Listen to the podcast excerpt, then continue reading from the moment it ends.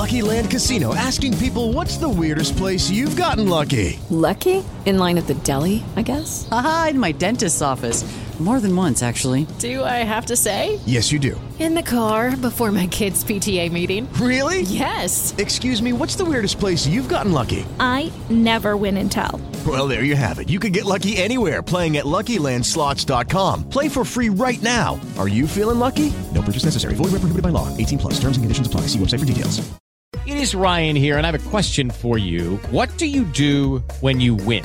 Like, are you a fist pumper? A woohooer, a hand clapper, a high fiver. I kind of like the high five, but if you want to hone in on those winning moves, check out Chumba Casino. At ChumbaCasino.com, choose from hundreds of social casino style games for your chance to redeem serious cash prizes. There are new game releases weekly, plus free daily bonuses. So don't wait. Start having the most fun ever at ChumbaCasino.com. No purchase necessary. VGW Group. Void were prohibited by law. See terms and conditions. 18 plus. This is 20 Questions on Deadline, and I'm Antonia Blythe, Senior Awards Editor. My guest this week is Cheryl Strayed. In 2012, she published her memoir, Wild, which became a number one New York Times bestseller and was then made into an Oscar nominated film starring Reese Witherspoon and Laura Dern. Strayed has also been a long-time advice columnist called Dear Sugar, and she collated some of those columns into her book Tiny Beautiful Things, which is now a new Hulu series starring Kathryn Hahn as Claire an advice columnist whose own life is a total mess. Cheryl Strayed, welcome to 20 Questions on Deadline. I get the feeling, you know, as a writer, that you constantly have a rhetoric, a narrative in your head, um, you know, the voice in, in on your shoulder. And I recently was listening to a podcast, a scientific podcast, that said that some people don't have a voice in their head. Can you Is, can imagine? that be true? I, I don't even know if I believe that. Day? What's what's happening? How do they know what to worry about? What did they say about that? I mean, I honestly, that really surprises me Right. because I often, honestly, in my work as Dear Sugar, I I refer to that voice in our heads. I even have a name for that voice in our head. Do you want to hear it? yeah, It's, it's yeah. called your it's. Well, well, there's there's a couple of voices. The the one that that is hard for a lot of us that that leads us down the wrong path is called your it's. It's your inner terrible someone. Okay. it's your it's talking and then there you know b- below that voice if you're brave enough to sort of say to your it's take a seat at the table welcome you know to welcome to my head but you're you're there but you're not going to be my ruler we get past your it's to that deep inner voice that your wise inner sage and i Whiz. absolutely the whiz the it's and the it's i have both of those voices in my head and i really do think that that we all do. Don't you? I mean what what did these so-called scientists say? I well, actually, I the science the science behind it is a bit iffy in my opinion because how can you actually define that? I don't really know. I think they, they they had questioned a group of people. Again, I can't vouch for the veracity of a quote unquote study mm-hmm. that I know nothing about really. But the idea was that when people were asked how they formed memories or how they recalled things, it wasn't with a narrative in some people. It was just pictures or flashes. Mm-hmm. There wasn't a through line. There's no storytelling in their head. All I do all day is tell stories in my head. yeah And I thought everyone did. And now I'm wondering how those people get through the day. I know. But you know, I think that now that I believe, which I think is a little different than saying th- that you don't have an, that inner voice, you know. I mean, uh, to me, I do think that people absolutely construct memories differently. I remember when I asked, this might be a little X-rated for your podcast. No, no, go for it. When I was um, first falling in love with my husband, my husband Brian, I was really curious about his his inner life, his sexual, his erotic inner life, Mm-hmm. and I wanted him to tell me like what does he think about when he fantasizes, like actually, like do you think of a story, like do you do you run a kind of film in your mind, or do you have those flashes of images? Because I have the I have like a movie in my mind, Mm. and he said no no it's just images, it's like a, fl- a flash of images. There's no story, and I thought that was really interesting. Um, That's it. That's fascinating because that goes also goes back to sort of gendered uh, Right. sexuality stuff, visual, like the the old adage that men are visual and, and women need a story. You know, whether or not that's accurate, but Yeah. it does speak to that. It's yeah, it's totally accurate for me. I mean, I could look at pictures of naked men all day and Feel not feel anything. Yeah, It that's why- like- that's why the, I mean, um, I'm more turned on by like a turkey sandwich than pictures of naked men. Um, but stories, absolutely. That's that's where it, that's where the juice is. Yeah, At least for me. this See is what, su- what is this podcast again? I don't know, but let's just make our own podcast out of whatever we We've want to talk about. new- it's like you know two women talking talking about sex. Yeah, Two two women talking about everything, all the time. But really, what we're talking about is the mind. Mm-hmm. Um, even though this, you know, we're applying it to our erotic imagination, I do think that that you're right that that we have other. Um, that, our brains work differently, and some of that is because of the hormones that we have in our bodies, and some of it is maybe the histories we have, or or the strengths we have. I have always been a storyteller. I have always been somebody who imagined stories and, and who also in so many ways constructed my own experiences to harnessed my own memories into story form it's you know it's the Joan Didion, isn't it? Of we tell ourselves stories in order to live. So the way that we feel about ourselves is a construct. It's also subjective, and it's the you, you view your memories through the lens of of your opinion of yourself, and and that's why memory is kind of unreliable in some ways. Because it, it's sort of so so subjective. Two different people will remember totally different things about the same event. Yeah, and and I mean think too it's or or it's the opposite in some deep radical way. Um, if we will allow many subjective views of a single story, it's the it's the most profoundly reliable story of all. Because what we're doing is we're saying there's not one version of events that we'll take as the singular truth. That and then even within yourself, right? And this is something I I do, I talk about a lot in my work uh, as Dear Sugar is that two two opposing things can be true at the same time.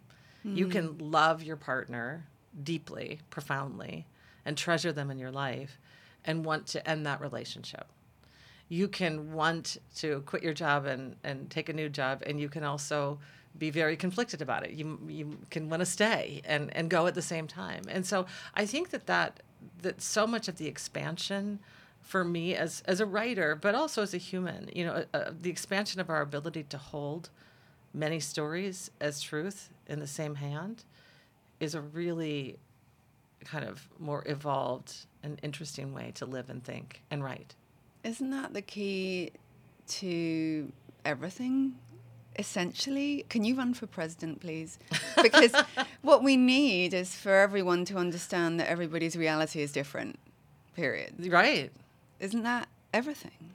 And absolutely. And that we have compassion for people when we hear their story. Mm. Right? Yeah. So, I mean, there, and, and for whatever reason, it's been very hard for us, I think, as a culture and a society to to be able to hold two stories. You know, the the the shop, the the small shop owner who has been the victim of, of crime tells one story, and then the person who has perpetrated that crime tells another story. And that there is, I mean, that just that's just an example that came to my mind. And then they're they're both they're both telling the truth about, you know, what what has harmed them and what they need, why they do why they do or think the way they do. And if we can somehow, like, I think, welcome as many people to the table of any sort of problem we have and hear their stories and honor them, and, and, and allow that one story's one perspective doesn't necessarily negate the other. That in fact, if we can, we can welcome them both, a deeper truth can be found. Hmm. I think humans are very prone to black and white thinking mm-hmm. because they want certainty. They need to be given parameters. It's anxiety. It's it's the discomfort of uncertainty. So we pick a lane Yeah. or a, a truth, whatever that means. Um, you mentioned Dear Sugars, and I do want to talk a little bit about Tiny Beautiful Things, your new Hulu series. I know we talked recently about this a bit. And one of the things I took away from our conversation was how crazy it is that this show is essentially your real past because it looks over the stories you told in your columns as Dear Sugar. But there's also a sort of new narrative as Claire, a version of you, played by Kathryn Hahn. She's so brilliant. I love her. Yeah. Um, and this new version of you, we were talking the other day with your executive producer and writer, Liz Tigelaar, too, that this is like a sliding doors you, Right. who didn't walk the Pacific Crest Trail and didn't publish Wild and didn't make a movie Uh-huh. with Reese Witherspoon starring as you. Uh, what's it like seeing this kind of construct of who you might have been? Well, it's been really interesting. And I knew pretty instinctually from the start that it wasn't going to be interesting for us to construct this this woman who writes this anonymous advice column like like I did. I still write the Dear Sugar column, but no longer anonymously. You know, it wasn't going to be interesting if she was me. But she needed to be me in an essential way. She needed to have these formative experiences that I had in my in my childhood and my youth and she went a different direction, as you say. As Liz Tigelaar always says, you know, it's, okay, our our sugar is like Cheryl. She didn't hike the PCT. She didn't publish her her first book, Torch, her second book, Wild. You know, all of the things that that have happened to my life, essentially after about my kind of mid to late twenties, right? And so I feel this wonderful kindred feeling towards Claire, our, our character that Kathryn Hahn plays so beautifully. We have a lot in common, but She's isn't messier me. than you. She's messy. She's way messier. Well, and I think. You know, maybe it's not that she's messier than me, because I mean that's the thing is I think most of us are pretty messy. Oh, God, Right? You know that Yeah. that it. Of course, we show a certain face to the world, but then we're like, you know, running around our house looking for the keys, or you know, arguing with our our spouses or whatever. All of that, the the hilarity and chaos of life is ever present. I think in my life, it probably always will be, and yet, I think the the real difference is she didn't answer that deep call within her. I have wanted, I have felt, I was going to say I've wanted to be a writer all my life, but that's not even an accurate statement. I have felt the call to be a writer. I have felt that a writer is who I am, not what I do. All of, you know, since I was very young, since I learned how to read. And, and so there was a certain point in my 20s that I had to take that very seriously and, and make decisions to to to support to nurture that to to nurture that you know to answer that call. And what claire did our character claire she said okay i want to be a writer but i'm going to set this aside. I'm going to set this aside for all of these reasons. And it really set her off track. She went down the wrong path because she wasn't doing what she's here to do and there's where our lives have diverged. And we got to you know over the course of a season uh, this isn't really a spoiler but you know sh- so much of what she's grappling with in deciding to take on this dear sugar advice column is finding her way back to her writing. And through writing that column she realizes it's time for her to do it more seriously the way i did at the end of my 20s You know, everything you just said speaks to so many profound thoughts and things that come up for me when I read your work. The road less traveled, the road not taken, living with regret, living with the alternative version of yourself that you'll never know. the ghost Um, ship that didn't carry us like one of the yes. dear sugar columns is called Yes. and one of the episodes as well Yeah. So you just kind of answered my first of the 20 questions, which was when did you know you wanted to be a writer? And you talk about feeling the call and when you learned to read. Do you remember what it was? Do you remember the time? I remember it exactly, which I which is amazing to me because it was I didn't know what the word epiphany meant at the time, but when I look back on it I realized that was my first epiphany. So I was about 6 or 7. I was living in Minnesota with my my two siblings and my mom who was a single mom at the time, and we didn't go to church. We weren't religious, but I had spent the night with a friend on a Saturday night, and when we woke up, we were her family went to church, so I went with them. And my friend and I were sent to the little Sunday school, and the teacher handed out these these little booklets. It was the '70s, and so they were, these were these little chapbooks that were watercolor paintings of birds and butterflies and flowers, and to accompany these Im- im- images were these little poems about the wonder of nature and the beauty of nature And I remember reading, you know, the, the pictures were fine, but the words absolutely pierced me, my young little heart. I mm-hmm. just, I remember so distinctly being astonished that that somebody could could use words to create that kind of piercing beauty within me. I, I was genuinely astonished by it. And I really, it took me a couple decades, honestly, after that to realize that somebody like me could be a writer. Maybe it was when I was about 19 or 20, I realized, okay, somebody like me can be a writer.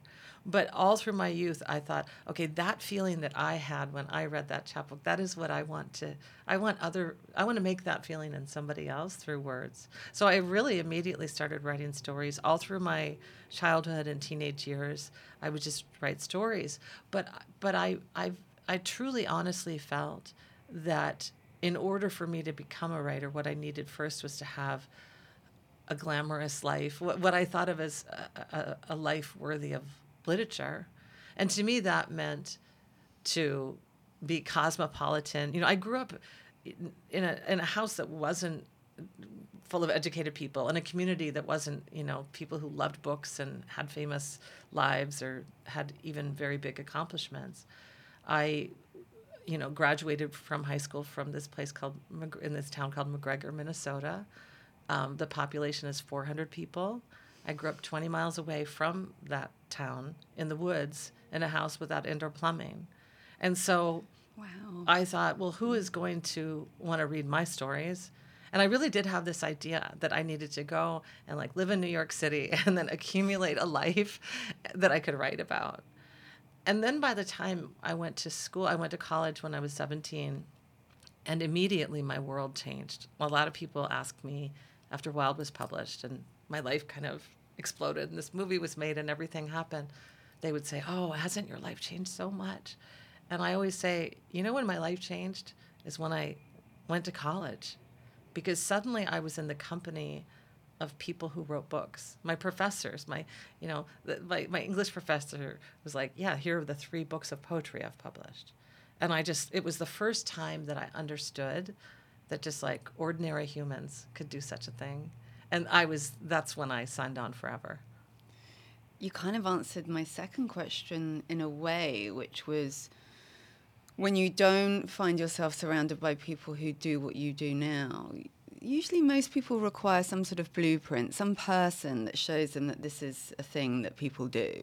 Like the other day, I had um, someone on the podcast who well, it was Quinta Brunson. Actually, I was interviewing Uh-huh, her for something yeah. else, and she was talking about how a friend, her her father's boss's daughter was a TV writer, and that's how she got it in her head. Oh, that's a job you can do. A, a person can do that. A normal person, Yeah. anyone can do it. You know, you don't need to be given it on a plate. So, was there a person in college? Was there a specific person? Yeah, it was really all of my professors, but I think that the the first time that it that it deeply landed in my heart is I took the summer I was 20, I took a class taught by the poet Michael Dennis Brown at the University of Minnesota. And uh, he was the real deal, you know, he was a professor who also wrote beautiful books of poetry. And it was so like his life's work was so present and palpable to me that I could see it. I could see a path. And I remember he had office hours, and I went at the end of the class, you know, to his office hours, and I said, "I think, I think I want to major in creative writing," you know. And he said, "Well, just why don't you just hang out with it for a while, see how it goes, you know, just write, write and see what you feel and what you think." But it was such a revolutionary time for me to be awakened in that way, to see somebody doing what I wanted to spend my life doing. And of course, I didn't I didn't stay a poet. I, I quickly became a prose writer. Just I have too many words I want to put on the page, you know. Po- Poetry won't give me enough. But it was the beginning of a of really what the, the path that has led me here to you and to the life I have now. What's one of your favorite memories? Gosh, that is such a great question. That's such a great question. Um, and I think I need to trust uh, what immediately flashed into my mind when you said it, which is, it, you know, it's it's it's isn't it interesting where those answers come from sometimes? Some not something Some I thought ephemeral of. place Yeah. just pops up. Yeah. So what I was going to tell you is, um, w- so I, I, when I was living in Minnesota, my family didn't have much money, and by the time I was about ten or eleven, my mother had married my stepfather, and even though we didn't have money, my family had such a happy life. You know, we made so much fun. And so we would very often go camping on the weekends, camping and canoeing. I remember one year with their like tax returns, they had like three hundred dollars and they bought two canoes, and we were a family of five, and so th- three would be in one canoe and two in the other, and we would go on these these camping trips and on, on the many lakes and rivers in Minnesota, and just the, the the fun of that and the agony of that. You know, the times you'd be it'd be pouring down rain and you'd be in some terrible tent, you know, that that was leaking, but it was so much joy, and it really is one of my favorite memories of my youth. Oh, that's so sweet. Yeah, there's something so special about those sort of almost adversity experiences where you know you talk about being stuck in the rain in a tent. That stuff, it really it, it really sticks. It means something. I don't know. I call it retrospective fun. Uh, it's the best kind of fun. That's so good. And you know, I get asked about this kind of thing a lot because of Wild, which is of course about my hike on the PCT on the Pacific Crest Trail. Yeah. And so much of that kind of experience, anyone who goes backpacking can will be nodding their heads, is that it's not actually very fun in the moment. In the moment, it's physically agonizing sometimes. It, it searingly hot or freezing cold, or really you just can't wait to get you know to the the- the mountaintop or the campsite or wherever you're going, so you can just like sit down and have a cheeseburger. Um, but then you do it and you think, wow, that was really one of the best things I've ever done. And and I think travel is often that, right? Before we take a trip, we imagine things in this really idealized way, but then later, after the trip, what are what are the stories we tell again and again? They're the the the hardships, the times that you ate the wrong thing in Guatemala and thought you were going to die, you know, in a bathroom, or um, you never did get your luggage on your seven week trip in Europe, like happened to me last summer. I mean, that's the story. Last summer, I went to Europe for seven weeks. I got COVID and my luggage was lost the whole time. And For I don't. seven weeks, Yes. they couldn't find your bag. Are you yes, serious? I knew where it was. They just couldn't get it to me. But that's, I mean, that's the story I tell of that trip. It's not Yeah. like, well, one time I went, you know, in Vienna, it was so pretty to walk around. I mean, nobody wants to hear that. They, Oh, God. They want to hear. So, so I call it retrospective fun.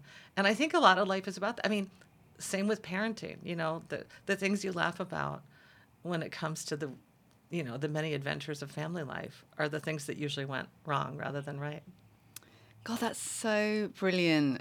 I it's so true. Like the stories I tell of backpacking are things like getting severe tendonitis in my foot in a town in Thailand that was flooded up to the second story of all the houses and trying to get to a hospital I want to on hear a that story. motorbike. I mean, it's an amazing story, and you laugh about it now, even though at It's the time you were like, "What am I going to do? This is terrible. It's a disaster." But then th- that's your best memory of It's it's adventure, trip. isn't it? Yeah, Adversity and adventure. retrospective fun. I'm Yes. telling you, it's a thing. You got to trademark. I know, I've- I've been- along with your right. whiz and what was the other one? The terrible inner- person inner, inside. inner terrible someone. Uh, what is your greatest fear? Oh, it's absolutely that something, some harm would come to my children. There's no, I think once you have kids, it's like, I remember my first birthday after I became a mother. I was like, okay, now for the rest of my life, on every birthday cake, every time I blow out the candles, my wish will always be the same. It will always be that my children are, are safe and happy and that they thrive. And likewise, that fear, you know, is, is some harm coming to them. You know, my, my best friend in England said to me when she had her second child, she said, Well, now I'm screwed because if my if something happens to my first child, I'll want to die, but I'm not allowed because I've got another one. That's right. I know. That's so true. Though I have to say, I, I've also been a long time cat lover. I, before I had kids, I felt that way about my two cats. You know, I feel like that about my dog. so do you? Yes. Oh, I know. What is the secret to staying happily married? And before you go, oh my God, there's a million different things, you know, it depends on the person and all that. Maybe, what's your secret? My secret. Yeah, I've I've put in some time with with my husband. We met in 1995, nine days after I finished my hike on the Pacific Crest Trail, and here we are, all these years later. We got married in 1999, so I guess in August it will be 24 years. And the secret to our happiness um, is is that we really uh, we really admire each other. There is in my mind no better person than my sweet husband Brian Lindstrom, and he feels the same way about me. I have so much admiration and and respect for him, and I'll always be rooting for him. You know, I I, I really just am so profoundly on his side and he is on mine. And that's another way of saying that we're best friends. But I think you can be best friends without that. And I and I think for us that that that sense of just like I just really really like you in addition to really loving you has has gotten us through a lot of stuff. This doesn't mean we don't argue. This doesn't mean we don't have. There are so many. If you said to me, make a list of the annoying things about Brian, I could happily give you one. and he could happily write one as well. But really, ultimately, I just think he's an extraordinary person. And I just feel, honestly, every day so lucky that I get to spend my life with him. I didn't believe that that was possible. I, I didn't understand that I could actually um, have a marriage that lasted this long, that, that could be this happy. So it's just, a lot of it is just like I feel like I hit the jackpot. Oh, I love that. You know, when you talk about admiration, it's sort of hand in hand with respect, I think. And it made me think of a conversation uh, that I read with a marriage therapist who said, I always know within a few minutes whether they're going to make it or not. And, you know, you think, well, what is it? What is it? And it's really simple. If she saw one of them roll their eyes, they were done. Oh my goodness. And I think that's so, so accurate, don't you? Yeah, I think I think disdain is really destructive.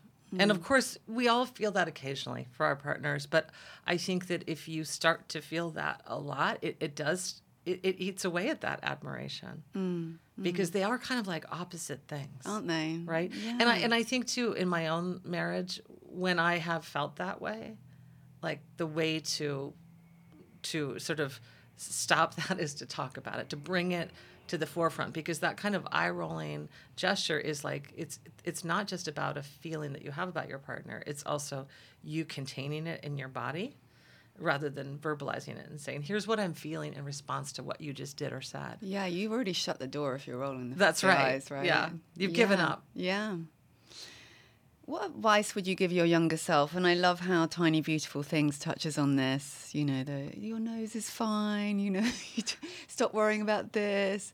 I love that. Tell us what advice you'd give your younger self. Well, I love that, you know, the title column of Tiny Beautiful Things is is a letter to my younger self. Somebody wrote to me and said, "What advice would you give?"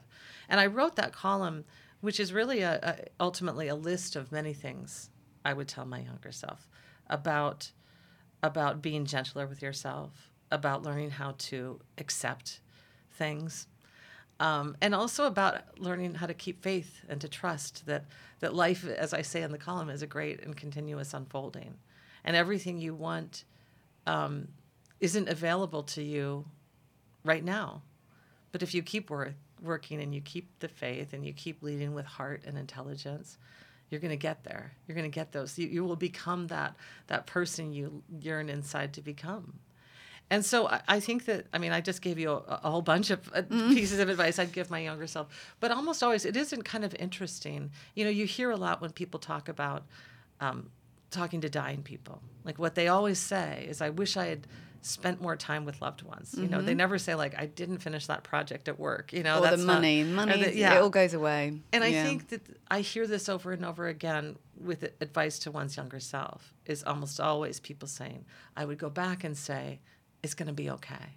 I would go back and say, you're good enough. And, and I would say, be, gen- you know, be gentle on yourself.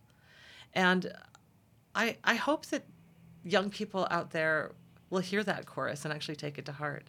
It's really hard to do.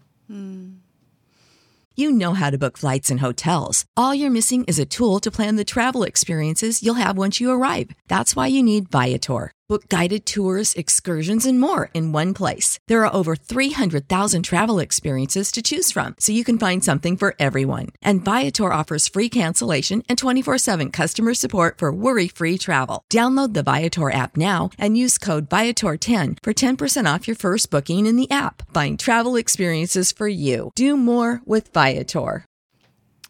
This is kind of on the same track, but is there something big in your life that you wish you had done, but it maybe feels too late now? Oh gosh, that is your your questions are great. Oh, thank you.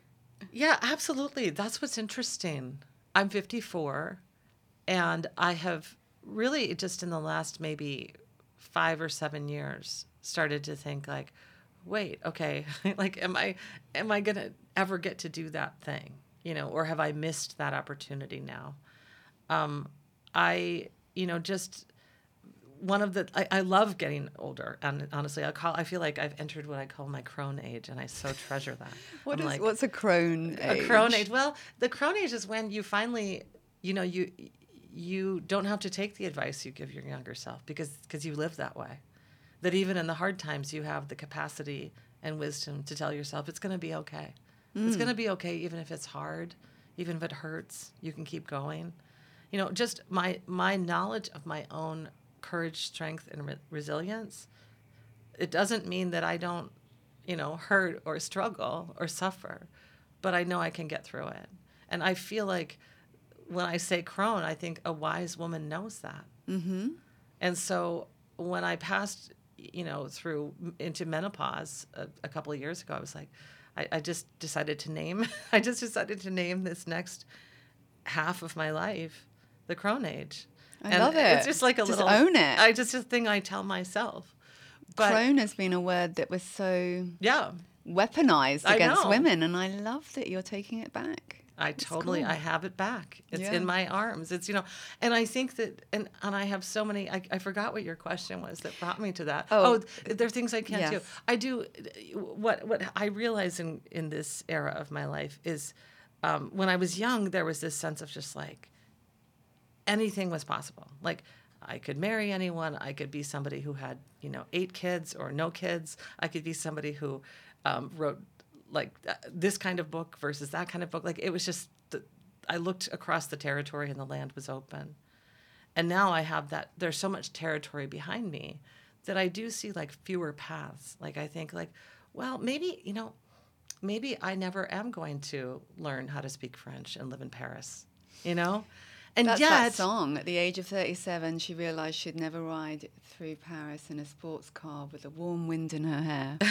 yeah, is it? I don't know that song. Song. But but and here's the thing: the minute I say that to you, I think, well, maybe I have to. Like I I still can, right? You still can. But it just seems like I would really have to prioritize that, and maybe I'll decide to. But but you know, I, I also have reached an age where I think like, well, maybe that's not going to happen for me and that's okay.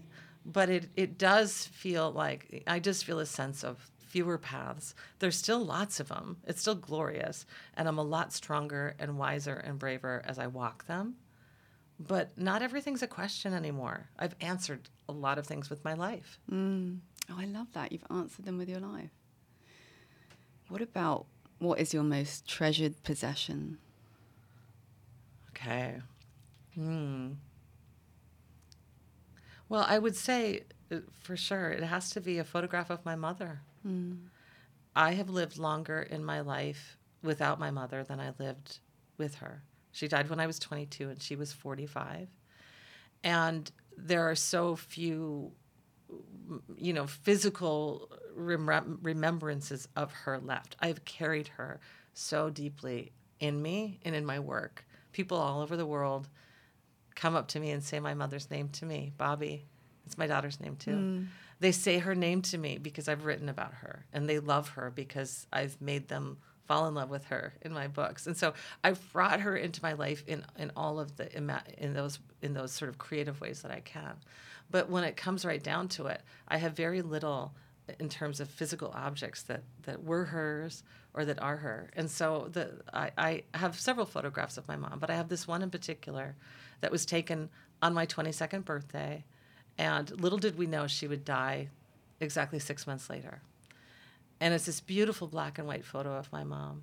And I and I I yeah, if my house were burning down, I would grab that. If all mm-hmm. the living beings were out, that's what I would grab and run.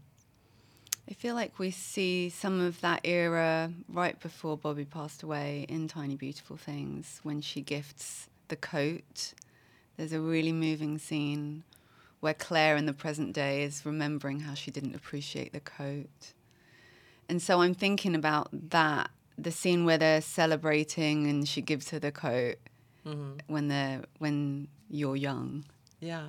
um, or rather Claire is young, We're but it's Sarah you. Pidgeon as Claire. Yeah. Yeah. she's so great. Um, when you tell that story, that's what I have in my head. Yes, that story. I mean, that it's astonishing to me that that story is in the show because it was something that's a great example of a way that I couldn't for years be gentle with myself. When I got that coat on the you know at Christmas, I was 22. I was at the height of my youthful arrogance. My mom wasn't sick at the time and she gave me this coat that I didn't like. And instead of saying thank you, I sort of I was like, "Isn't it too long? Isn't it too puffy?" And my mom was like, "Well, I uh, I thought you would love it. You know, just the classic, not the quite quite the right thing." And then she died a few months later, and I I was tormented. I was tormented that the last gift my mother gave me was one that I didn't meet with gratitude. Now, of course, the the old me, the crone me, can look back and say, "Oh, honey, you know, I can say honestly what I know my mother thought, which is, "Oh, honey, it's okay. You know, you're young. y- You know, you didn't know that this would be the last gift I gave you. It's okay. You messed up that one time, and then you learned that lesson about gratitude that you'll never forget for the rest of your life.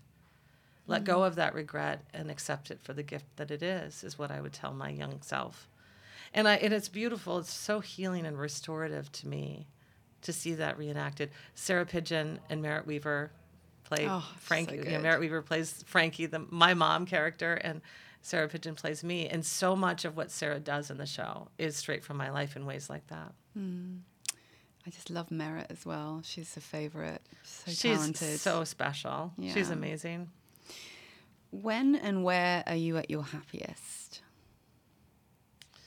Oh, there are all kinds of different kinds of happiness, but I think that I I'm the most happy when I can be completely absorbed in what I'm doing and I forget that that sense of time or even that sense of being um, you know like uh, that I am part of the world rather than separate from it. I reach that when I'm writing when It's I a can flow get really state, right? into that flow state. That is just such an amazing place where you look up and it's like, wow, it's been three hours. I've You forgot about 15 food, minutes. water, Exactly. everything. You cease to be a human. You All just that. produce this.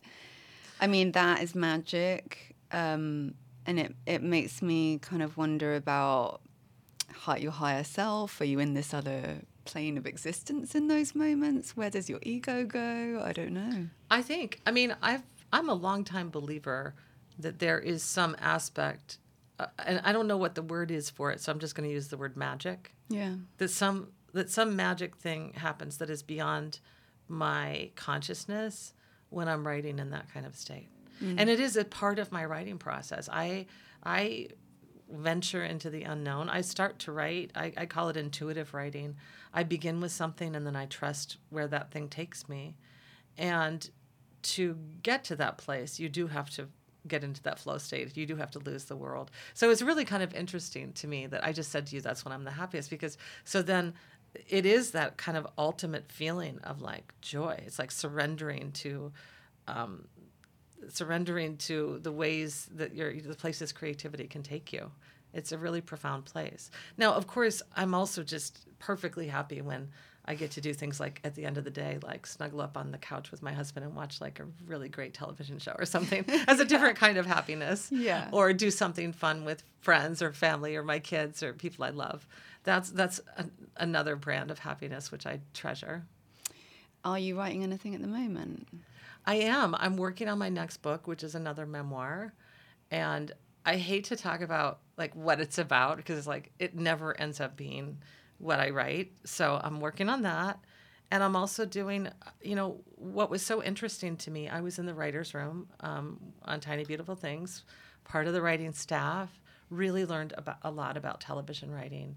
And so, and, and also during the pandemic, I was hired to write a, a screenplay about Janis Joplin, which was really, fun. Yeah. So I've I've delved into TV and film writing.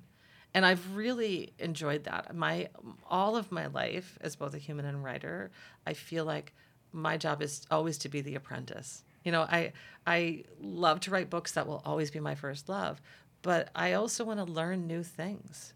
And so to expand my um, the ways that I tell story, the ways that my writing lives in the world is super exciting to me. So I have I have a little foot in in uh, TV and film writing now too. What's happening with Janis Joplin?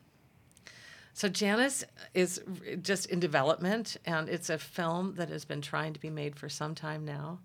And I really had the opportunity to do a deep dive into her life, and really, there's so much about Janis that because she's a rock and roll icon, um, that we think we know, right?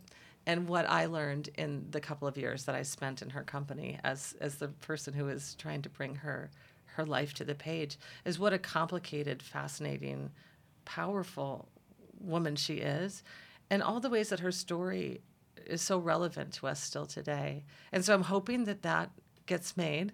It's it's winding its way down the path, and I have a sense that it will come to light at some point, and I'm really excited about that. Wow, me too. Yeah, I don't know enough about her, but um, in reading Patti Smith's book, Just mm-hmm, Kids, mm-hmm. it's like that world. It's so fascinating.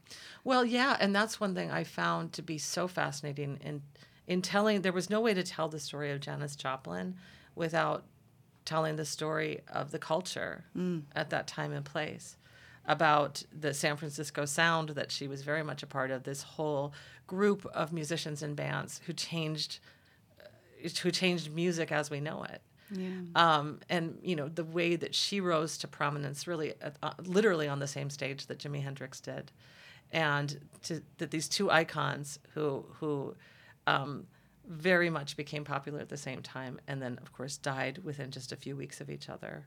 Um, there are so many stories I'm saying that are within Janice's, Janis's story that are about not just her, but about music and other musicians and the culture and race and and ambition. You know, she was wildly ambitious. She always said she wanted to be the greatest, and she was. God, I really want that movie to get made immediately. I do too. Okay, what is the trait you most deplore in other people? And this is, I'm taking questions from the Proust questionnaire, if you know what that is. oh, I don't. What is that? Oh, so Proust, I think about, oh, I'm going to mess up the years, but I think the early 1800s. Uh, I need to Google that. Um, he was asked by a friend some sort of light, basic life questions, and they are: When are you at your happiest? What's your greatest fear? Mm-hmm. Where, what's misery to you? And so on. And it became known as the Proust questionnaire. Oh, and now wow. Vanity Fair does a Proust questionnaire, and, and it's become a sort of popular set of questions. And I love them. Awesome. They're perfect questions. So some of them are scattered. I know. here. I know immediately my answer to that question. All It's without any doubt snobbery.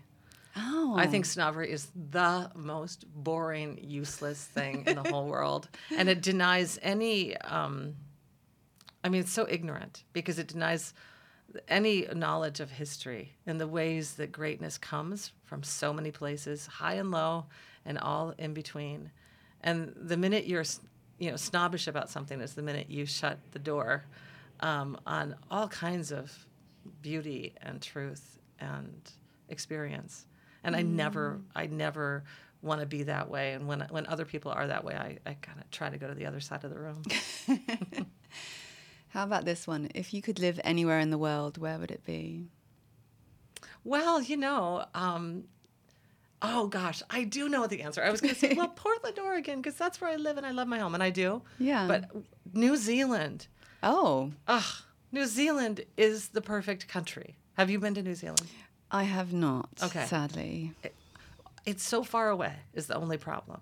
I would I would move to New Zealand tomorrow if it weren't like um, 3,000 years to fly there. It's so far away, but it's so beautiful. I went there with my family in 2017 and we hiked uh, a couple of the trails. They have these great walks of New Zealand. It's it's like as my husband said, it's like Oregon, Alaska, and Hawaii had a baby, and that's New Zealand. That's what it looks like, and it's just a beautiful, beautiful place with wonderful people and great food and. I mean, I just I love it. I would move to New Zealand if, it could just get a little closer to Right. Yeah. What is your motto? Oh, that's a great question. I keep saying that's a great question. You're asking. I suppose that's your job to ask great questions. Well, I appreciate you saying it because not everyone's that nice. really? um, my grandmother, my mother's mother, used to always say, "Love many, like." Or sorry, I screwed it up. My mother's mother, my grandmother, used to say, "Like many, love few, and always paddle your own canoe." oh, that's good. Isn't that good? And I thought that that was, especially the always paddle your own canoe piece of the advice, because I, I love many. I don't just like many, I love many. But always paddle your own canoe. Uh, She told this to me when I was a child. And there was something that, that it rung a bell of truth in me, even then. Because I did feel like the way that I'm going to make my way in this world is going to necessitate that the, that I'm the you know captain of the ship, that I'm paddling my own boat, that I am the agent of my own life, and that isn't wrong. That has that has served me all of my life to realize that if if I was going to get there, I was going to have to walk there myself hmm. or paddle. Or paddle. You know, my grandmother's advice was lovey, men's brains are in their knickers. Which, oh, you know. Oh, but, but I have to say, okay, since we're speaking of our grandmothers, that's that's the truth, right?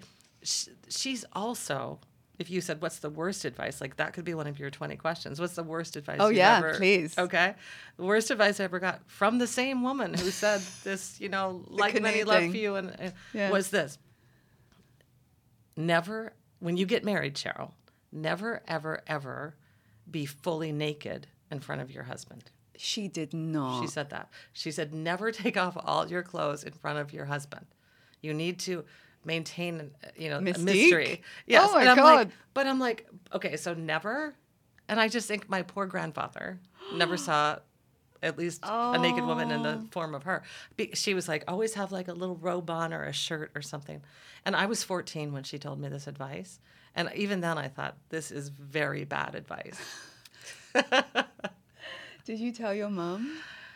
I don't remember. I don't remember. You know, I think I probably did, and my mother, my mother would have immediately said that's really bad advice. Yeah, my mother was very candid and frank with me about sex and the body and everything. Thankfully, What is your idea of absolute misery in terms of an experience?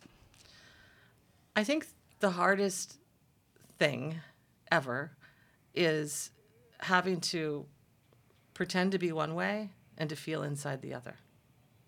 You know, there's so much suffering and agony and pain involved in feeling sad inside or or afraid or you know disappointed and then having to pretend like everything's great and everything's happy and everything's smooth Uh, you know I, I think that i have experienced this in my own life and also in all the people who write to me seeking advice in my work as sugar that the, the, the most human suffering is when like your insides don't match the mm. outsides.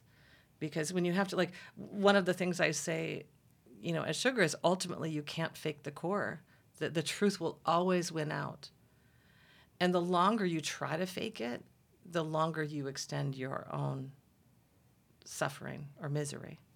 Yeah, self betrayal is is really at the root of it, isn't it? It's that whether you're covering up misery and pretending to be happy, or pretending to like something that you don't like, yeah just in general, or going along with a group of friends when you're younger and you don't really like the way Yeah. they are, and, And there's so much of are. that in life, Yeah. right? And getting older to me is like learning not to betray yourself, even if you lose all the people. That's Because right. you have to be, you're paddling your own canoe. You're paddling your own canoe. And to be transparent, you know, I would so much rather. Uh, I mean, I try to. I tell the truth as often as possible, Mm. and I think that that leads to such. Uh, l- l- like you have a sense of alignment. Like the person that you present to others is the person you are, and um, you know that's I, I I love, and of course I do this in my work as well. My work is very honest to a degree that a lot of people will say, "How could you? How could you tell those truths about your life?" And I'm like, "Well, you know, it makes it makes conversation easy because I'm never having I never have to really hide anything. It's like I've already told you the worst thing about myself. I wrote it and published it in a book. Yeah. No, I love that. I think that if everyone just owned their truth, it's like we were saying when we were talking the other day, and Liz was there and Kathryn Hahn was there. You know, everyone's kind of cracking up, and we just don't talk about it. You know, and when I, when I say cracking up, I mean everybody feels like they're they they're sort of you know not in their best self, Right. Or and I I went a few years ago to a thing called the Hoffman process. I don't know if you've heard of that. I have, yeah. It's fantastic. It's this sort of retreat where you just leave your phone and it's a great leveler. No, you're not allowed to say what your real name is or where you work or anything. wow. It's a fantastic place. And, you know, my friends that I still have from that experience, we always just tell each other the truth and it's so great. And now you know their names. Oh, yeah. on the last day, you get to say Okay. your real name and uh, what you do and on the very last day. And you have those bonds in part because you were your true self, your true vulnerable self with them. And, and it was su- such an intimacy accelerator, isn't it? It is like I've known those people since we were babies because we just, you know, the gloves came off. You had no choice. And and I love a conversation I had with one of them, my friend Mel, and we always say, God, you know, I've always felt like shit. And she goes, So have I. I feel like shit all the time. Oh, you know, and it's right. nice because I think a lot of people do just feel badly a lot of the time, or they're anxious, or you know, and you can have that truth. If we all told the truth, life would look very different. I think It would. Yeah. Well, I have time for one last question. Okay. Who is your dream dinner companion, living or dead? Hmm. Well, um, what I would give to have one more dinner with my dear mother. I didn't mean to set you up because I know, of course, you've lost your mum and sh- she's So she's living or very dead, important. of Yeah. course. You know, I would love. You know, she would be um, my dream dinner companion. But I, but I also, you know, when I, so she's the dead person I'd like to have dinner with. Yeah. The living person. My favorite writer is Alice Munro. She's this extraordinary. I mean, she won the Nobel Prize for Literature several several years ago, and I have loved her since I found her in a used bookstore. I found one of her books when I was like 19 or 20. What And was it- the What was that book? Um, it was called Dance of the Happy Shades, um, one of her first books. It might be her first book, and and I really uh, did that thing. You asked me earlier if there was anyone who showed me in some way that I could be a writer, and and I told you about Michael Dennis Brown, who was a, a real person who I who taught a class I took, and he changed my life. But I would say Alice Munro did that same thing, but only through her books because in her writing I saw myself. She's she's older than me. She's in her mid 80s now, and um, so of a different generation. But the stories she told were they pierced me that the same way that chapbook at the Sunday school did, and they not only pierced me with their beauty, but they, they I recognized myself in the life she wrote about, the, the fictional characters, the community that she wrote about in uh, you know rural Ontario. Wasn't so different from my rural Minnesota, and I thought, my goodness, this this girl from the working class, from the the, the farms and the, the the woods of Ontario, if she can write like this, I can too. And what I, I would just love to, I would love to talk to her. She's an, she's been so important and meaningful in my life, and Can't we make that happen? I would love that. You know, um, We did exchange a letter. You did. Yeah, when I the first the first contest I won back in my 20s, I wrote a short story called The House with the Horse and the Blue Canoe. It was the first short story I'd ever written. I entered a contest and I won this contest. The, the guy called me up. He called me up from the UK and he said, You won and you're going to get $1,500, which to me was, I mean, that was just an absolute fortune. And your story will be published in this anthology of, of prize winning stories. And he said, I'll send you two copies, one for yourself and one for your mom. And I got off the phone, and my mom was dead by then. And I just howled. I mm. just howled because I realized that that all of my life there would be the copy for my mom that I would mm. never be able to give my mother. And so I, I, sat- I sat down and I wrote, I mean, it's so audacious of me, but I wrote Alice Munro a letter and I just told her how much I loved her and how much her, her work had meant to me. And I included, when I got that second copy, I included it in, you know, a little package to her. And I didn't know her address, but I knew this little town she lived in in Ontario. So, and I figured, you know, she's a big famous writer. I just wrote Alice Munro and I wrote the town, you know, Ontario. That's amazing. And it got to her. And within just like two weeks, she wrote me the most magnificent letter back. It's framed in my office now, the letter from Alice Munro. Oh. And she said a lot of things, but she said she had read my story and she said, I wouldn't change a hair on its head. She said, keep writing. And I did.